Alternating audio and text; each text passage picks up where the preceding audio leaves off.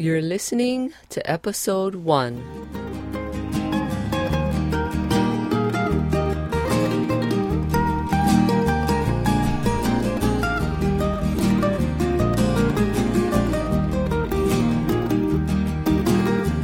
Okay, welcome everyone. Thank you for listening today. I have this amazing woman on the call with me.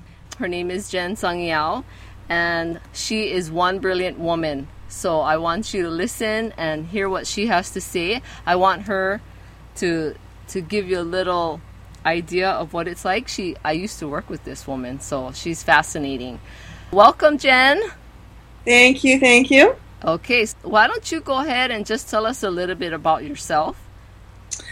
Um, well, I'm currently living in Los Angeles, California, and working as a writer. I freelance. Um, I uh, do some ghost writing. Um, I a couple years ago helped a woman uh, write her memoir, actually in Hawaii, and um, it ended up winning an award, surprisingly, uh, which was kind of fun. And I'm kind I'm also working on another one that I'm co-authoring again with somebody out of Hawaii, and hopefully that one will be out um, uh, by the middle of next year, depending on how we decide to publish it. Um, I also am an actor, pursuing a long time dream of mine since I was very young to act, and will be in my first film this Saturday. So I'm very excited about that. Um, and other than that, um, staying busy, in keeping in shape, and um, doing some personal training. Um, and I do some nutrition consultation. So, Janan, you know that I've always been sort of the person who has to have 8,500 things going at once. That's a that hasn't changed. yeah, that's a typical woman thing, unfortunately. You know, but hey, we can't we can't stop those creative juices from flowing, right? So, well, good. Thank you. I'm glad That's that you're here. So, you know, I want to get into a little Yeah. bit about how I know you first. I worked with you at a private school that you were principal at called Island Pacific Academy. Just really loved how you thought and how you worked and how you just treated everyone and how you ran the school and, and everything that you did. I was just really impressed. You know, obviously, we don't get there overnight, right? There's steps that we take and things that we have to go through and and all of that. And I know you moved to LA from Hawaii, which I'm really sad. So tell me now, what was it like going from having a job and a secure paycheck? What was it like going to um, starting your own type of business and just starting something new from scratch? What what was that like for you? uh, terrifying. Um, it's yeah. I mean, the security of a paycheck is probably the first thing that you miss Yeah. right away. Um, and when I first moved to Los Angeles, I actually was fortunate enough to be working with a director who I had met um, in a workshop that I had taken and was doing writing his newsletters and um, really kind of learning the ropes of storytelling and um, and acting because he teaches directors how to work with actors. And so I kind of looked at it as as I was getting an education. Um, not for free. I mean, I was doing it for work, and he couldn't at the time pay me very much. But what I got in return was understanding how the business worked a little bit, and and like I said, getting the this the skills in storytelling to become a writer that you know I normally would have had to pay a lot of money for. So that kind of worked out nicely. Well, But, that's yeah. great though because you actually knew him from when you were actually living here in Hawaii, right? Right? Yeah, I took an autobiographical storytelling workshop with him Yeah. So there. so that's good so that you made that connection beforehand. Right. So that's great. Yeah, and you know, and from there, things just I think if you're just open and you kind of have an, a pretty clear idea of where you want to go, certain doorways will open up. You just have to be on the lookout for them Right. um, in order for that to happen. But you know, a couple of years ago, so I've been on this path for about five years now, and a couple of years ago, things got really tight financially, and I did the thing that I really didn't want to do, which is I went back to education for a couple of years, um, and I tutored and made ends meet that way. Yeah, well, that's that's something I think that is really important for women to know is that sometimes you have to do those things in the meantime to help Mm-hmm. The the new adventure that you want to take on. Right. You know, whether it be a, a business or a, a a trip somewhere. Right. So that's good. Well, thank you for saying that because sometimes, you know, we a lot of people believe that well, you just set out to do a business and boom, you're making money and everything's fine and I know, wish. and that's not always the case. Yeah, exactly. Yeah, it's but you know the interesting thing about it, and and one of my dear friends uh, who you know, Cami, she told me when I set out on this adventure, she said, "Well, Jen," she said, "you might just have to get used to being a little bit uncomfortable for a while, Exactly. you know, until things Mhm. until things come through, and and be okay with that, and just trust that whatever you need will show up when you need it." So. You know, even now, five years later, I mean, financially, I'm okay. I'm certainly not where I would like to be, and I don't have the freedom to do a lot of things that I would like to do. But the dream of be, of being a well-known published writer or landing on a TV show or you know whatever aspirations I might have for my arts, um, it's worth feeling a little bit uncomfortable because uh, who, who I've discovered I am or ways that I change as I've gotten older too through this. That's all part of that journey. It sure is. Now, at first, when you're feeling uncomfortable, you're thinking, "Why am I doing this?" Did you feel like that too? oh, I can't even tell you how many times I almost went back to teaching full time. I can't tell you how many times I almost called up the headmaster at IPA and said, you know, I'm throwing in the towel, let me come back. And, you know, thank God for the people who love me and weren't willing to let me do that. right. Um, and I know, think that's important that we do have people around us to support us that way, so Right. that we can go make it through all those hard times when we are working on what really makes us happy and what our dreams are. So, Mhm. so that's great. Yeah, it, and it's you know there's a great quote, and I can't for the life of me remember who said the quote, but it basically says you know you can't seek out new horizons if you're going to keep clinging to the shore. And that's perfect if you live in Hawaii, right? Exactly, exactly, and and I think the key is, and this is a different quote from a different author, is you know once once you've set out and once you've started swimming swimming and and you know things get rough, you have to really resist the urge to swim back for shore. Yeah. because it would have been so much easier for me to uh, put in my resume to be a principal or a dean or something here Mhm. in LA at any of the private schools around. I mean, it's, uh, there's a I have a connection at one of um, a very famous school here. The associate head was the head of school at the Maui Waldorf School, and I know him.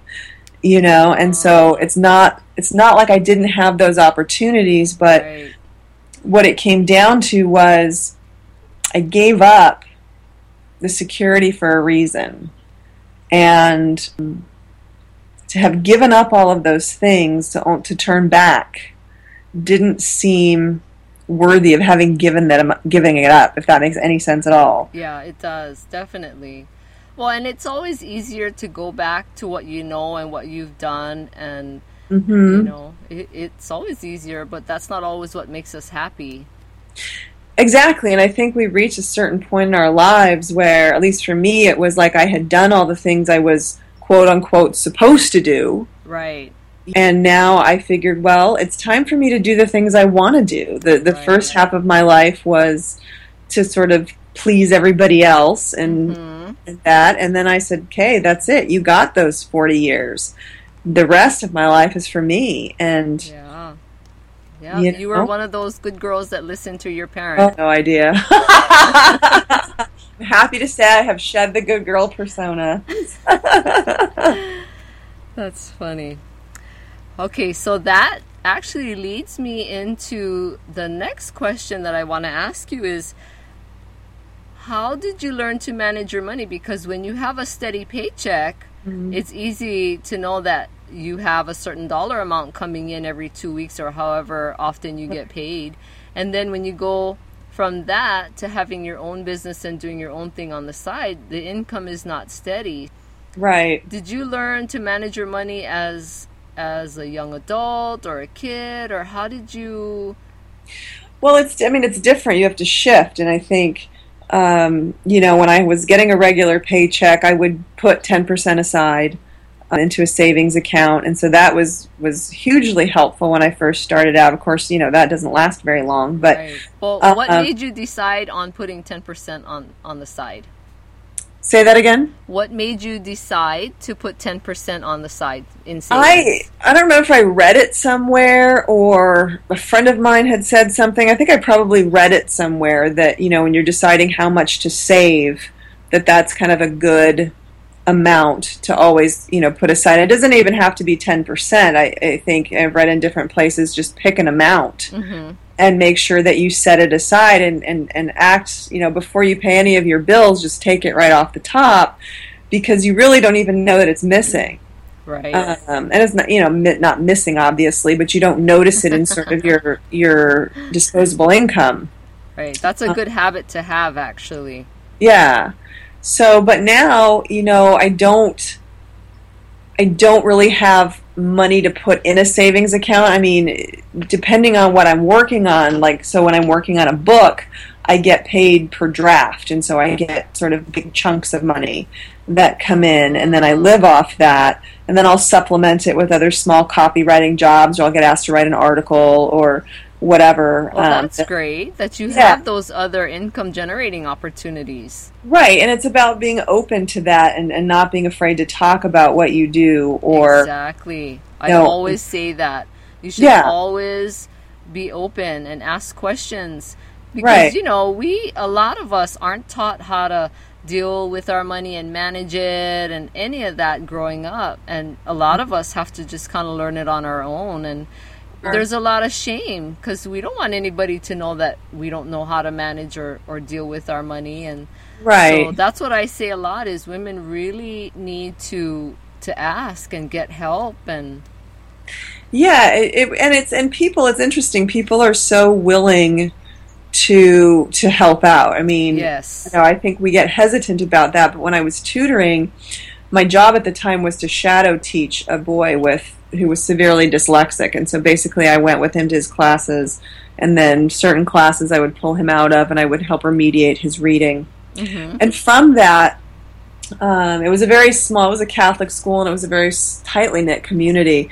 But word got around that Oh. this is what I was really good at was Uh-huh. reading recovery and this sort of thing. And so I picked up extra tutoring clients that way. It wasn't really something I was looking for. It just sort of presented itself. And so I think it just, again, it just goes back to the thing of understanding that, at least how I look at it, the flow of money is you have to just sort of be open to allow it to come in whatever form it's going to come. Right. There's always um, many opportunities around to Absolutely. make money. Yeah. Absolutely. But to answer your, your previous question, so what I do now is with whatever I have is I set a monthly budget.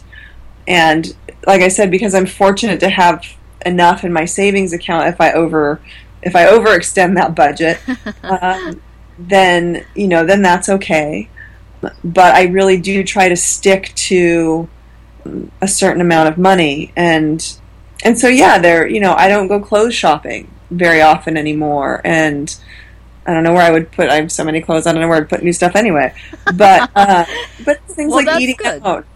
I'm sorry, go ahead. No, I was just going to say that's good because you have actually made your dreams a priority over shopping and buying unnecessary things. Right. which I think is so important that people need to know. You know, sometimes it's just easy. Oh, this is on sale, that's on sale. Oh, just I'll just buy a little. But next thing you know, all of that adds up and and then you don't Right. have any money to to continue following your dreams that because you need money to Right. live on. Yeah. Right, but I think it's also important to understand that things like money are expansive, and so Mhm. I don't deny myself things. Right.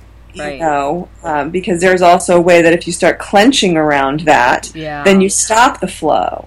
Yeah, so it's definitely. you know, I buy what I need, I buy the quality that I need, And do I never shop? No, but I'll tell you, it's interesting how how things work. Is that a, a friend of mine was unloading her wardrobe, and I came home with seventeen new dresses.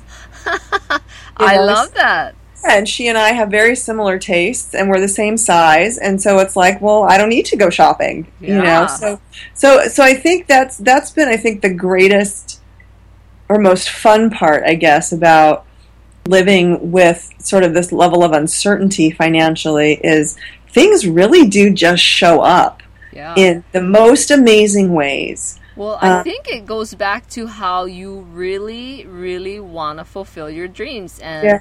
and when you do, you're so open to everything that mm-hmm. all these wonderful opportunities that have come your way, you actually were open to them, and right, and that makes a big difference.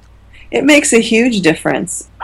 I think you're right, absolutely, that the openness is and and having faith that what you're going after is what's right for you. Right because if the moment that you start doubting that again you start kind of clenching around it and things can't move and things can't flow and mm-hmm.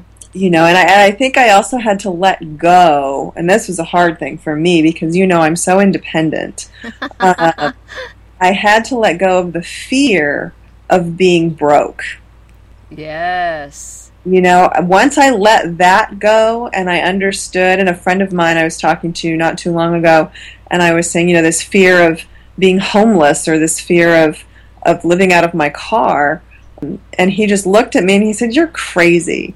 He said, You have so many people who love you so much and want to see you succeed. There is no way any of us are going to let you live out of your car. Yes. And that is so true. We would never, ever. Right. No, I mean I've got I've got couch invitations on three continents. so I, so I think it's it's really letting go of those fears. I mean, being practical about how you're managing your money and being practical about maybe taking jobs that that you're not really wanting to. But the thing with the tutoring when I did it was I was very clear I didn't want to teach full time again. Uh-huh. Because that was going to take away the time that I needed to do what I'm, you know, with the writing and the acting and those sorts of things, which take up a lot of time and energy. Um, so it's also knowing where your limitations are and saying, am I supplementing my dream or am I, or am I moving backwards from it and going for what's safe and trying, you know, so try to find that middle ground. Yeah, um, yeah, definitely. There, there's so much to think about, but I think when you're so passionate about something that you really, really want, yeah, you know, you, you have all, it seems like all of a sudden you have that ability to think of all the different aspects of what you're doing and and mm-hmm. really think about things. Right. So what so let's talk a little bit about the challenges of working for yourself because you have a job you yeah. know you have to show up at a certain time you can only leave at a certain time and you have certain things that need to be done but when you work for yourself and you work at home, that's a whole nother story. So yeah, I spent a lot of hours in Starbucks when I first started. um, yeah, I mean it's it's lonely you know, and yeah. um, when you work by yourself and for yourself. And so I had a hard time adjusting going from the school where I had a staff of 17 and 180 crazy middle schoolers, and, you know, and they're even crazier parents. And you then all of a sudden you're just by yourself and you're operating at a totally different speed. Yes. So yeah, I had a hard time sort of finding a way to exist being alone and doing what I need to do. And what I discovered, and it took me several years to do this, what I discovered is that I'm not good at being alone a lot. So that's where the personal training comes in. So that allows me to be around people for a while and then also gives me space to come back and do what I need to do on my own. So yeah, you have to have a certain amount of discipline and you have to but I think you also have to be very forgiving and because the day is basically wide open for me. So I can mm-hmm. start working at six in the morning, or I can start working at 10 in the morning, or I can start working at two in the afternoon. And as long as I get done what I need to get done, it doesn't really matter when I do it. Right. And that's a different mindset. And that's one thing nice about doing your own thing is that you have the freedom to make your own schedule too. Mm-hmm. Yeah, that that's really important. That's for sure. Because everybody's different. Some people like to work in the morning, and some people Right. like to work late at night. Yeah, so you have you have to find what works for you, and I'm also you also have to know how, what your energy output is. So for me, Yes. I'm much better at, like, for instance, I'm working on the second draft of this book, and so next week I, I'm going into what I call my cave time, and I basically won't really see anybody for a week, oh, and boy. and I'll write 10 to 12 hours a day. So that's sort of my rhythm. Is that I take chunks of time and I just disappear into the work, and then I come up for air, and then I spend some time recovering from that that doesn't work for everybody. Right. Sometimes people need it to be more incremental. Mhm. At least you found what works really well for you. Yeah, that's you have that's find- important. Yeah, I mean, you have if, I, if I'm working for for a magazine or whatever and writing an article, and obviously I have a deadline, then then that's something different. Um, but if it's if it's just for me, um, or I have a longer set of time before I have a deadline, then I can be more flexible with with how I use my time. And, and I think on that note, it's really important to remember not to forget to give ourselves weekends or not to forget to give ourselves days off. Yes. You, you have to build that into the schedule as well. Yes, we have to have time to play and, and Right. all of those other things. Right. Definitely. Yeah. Well, for everyone, I think they have to figure out how to balance what they're doing. And sometimes it, it does take a while. Like, it's taken me a while as well, at least a couple years to figure it out what Right. works for me. Right. So, yeah. Well, this is fantastic. Well, thank you. Yeah. I think you're fantastic. Well, thank you very much. I think you're quite fantastic as well. That's why I love you so much. well, I really, really want to thank you. Is there any any way we can get in touch with you if any of the listeners are interested in having you ghostwrite for them or anything that they would have a question about? Is there any way Yeah, sure. that they Um, could get in touch with you?